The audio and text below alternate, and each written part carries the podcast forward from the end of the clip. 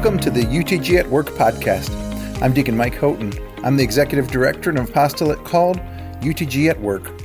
Our mission is to help women and men joyfully live their faith and witness to Christ in the gospel in the workplace. I'm happy to be with you as we explore the Sunday gospel in ways that help people who work. You can find this podcast as well as helpful articles, videos, and other materials on our website, which is utgatwork.org.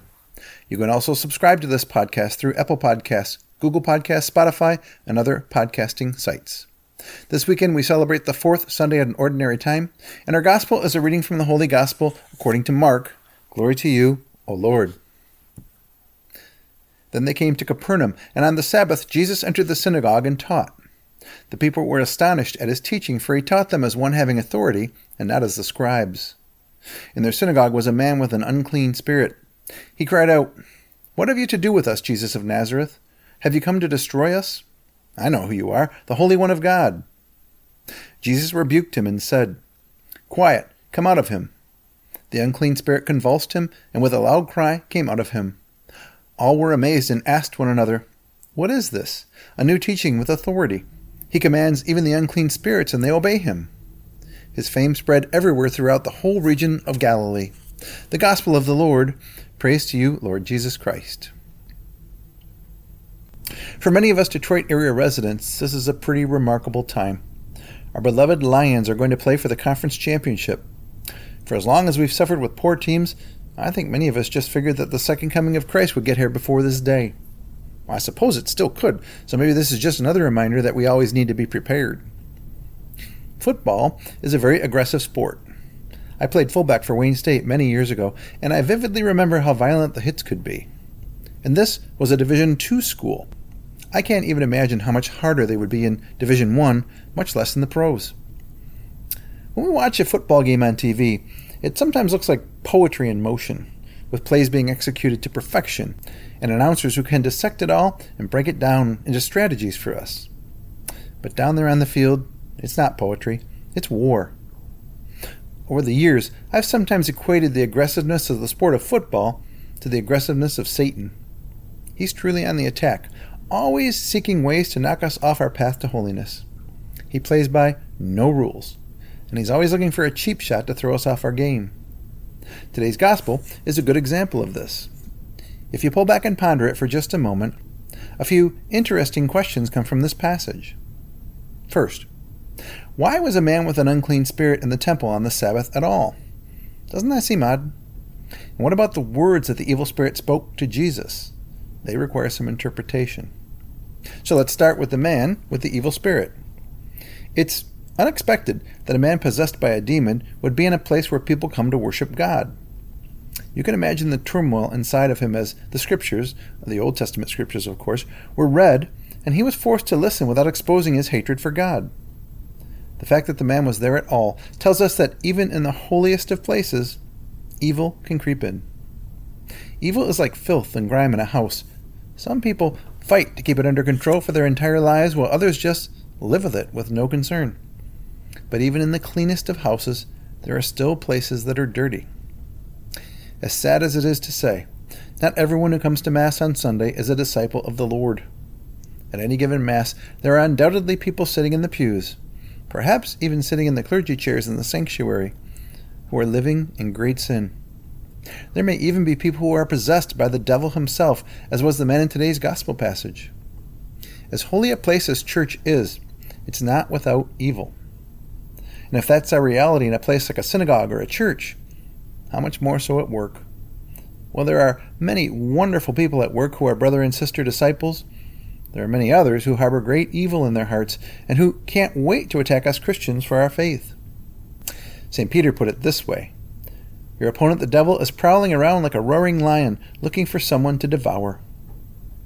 We who are people of faith have to be realistic about the fact that Satan is everywhere, and most certainly he is Lord of some with whom we work. And what about the words that the spirit in the possessed man said to Jesus?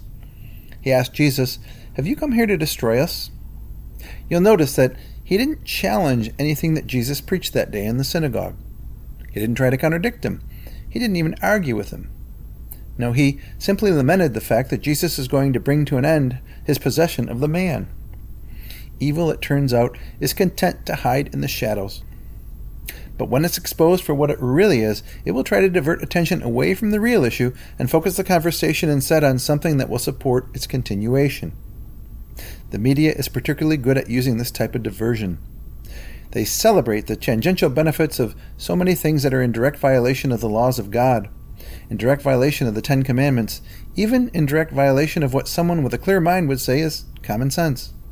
But they will not address the sin itself head on. We don't often talk about evil today. If we do, we run the risk of being perceived as judgmental or not politically correct. But given that evil can hold sway over where we'll spend our eternity, should we not be more open to discussing it? Albert Einstein once said, The world is a dangerous place to live, not because of the people who are evil, but because of the people who don't do anything about it. Imagine if the Lions got into the championship game next Sunday and just relaxed and trusted that everyone was going to play fair and that no one wants anyone else to get hurt. Not only would we lose the game by dozens of points, but we'd send half our team into the blue tent or into the locker room for injuries. No, the Lions need to be bold to confront their opponent, or their opponent's boldness will put an end to their dreams. And in the same way, we need to be bold about our faith, or Satan will put an end to our dreams. We need a kind of boldness that the early church embraced, an apostolic boldness. Apostolic boldness is one of the six habits that Archbishop Vigneron calls out in Unleash the Gospel. He says this A quality that stood out among the early Christians was their boldness in proclaiming the gospel, even in the face of hostility and persecution. They did not hesitate to proclaim Jesus as the one Savior whom God offers to the whole human race, and to call their listeners to repentance and conversion. Their boldness was not a human personality trait, but the result of an intimate union with Christ.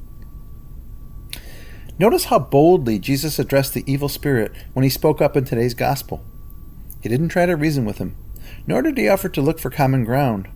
He simply said, Quiet, come out of him. And that was it. The evil spirit left the man. We need more apostolic boldness in our places of work if we're going to successfully share the good news with our co-workers. We can never make a convert to the faith if we're unwilling to share the faith. Now, sharing your faith doesn't always make a person convert, but as Wayne Gretzky said, you miss 100% of the shots that you don't take. My experience has been that our Protestant brothers and sisters are much more willing to display apostolic boldness than we Catholics. This is true both in a general sense and also at work. But we're all called to apostolic boldness regardless of what flavor of Christian we may be. So, today, I encourage you to be bold at work to witness to your faith by your words and your actions in ways that call out evil for what it is and put it in its place. As I say at the end of all of these UTG at Work podcasts, I encourage you to boldly live your faith in the workplace in the week ahead.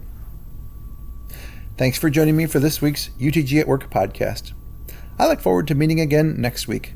In the meantime, I encourage you to boldly live your faith in the workplace in the week ahead. I'll pray for your success and I ask you pray for the success of this UTG at Work apostolate. If you want to learn more about us, please visit utgatwork.org. Now go in peace, glorifying the Lord by your life.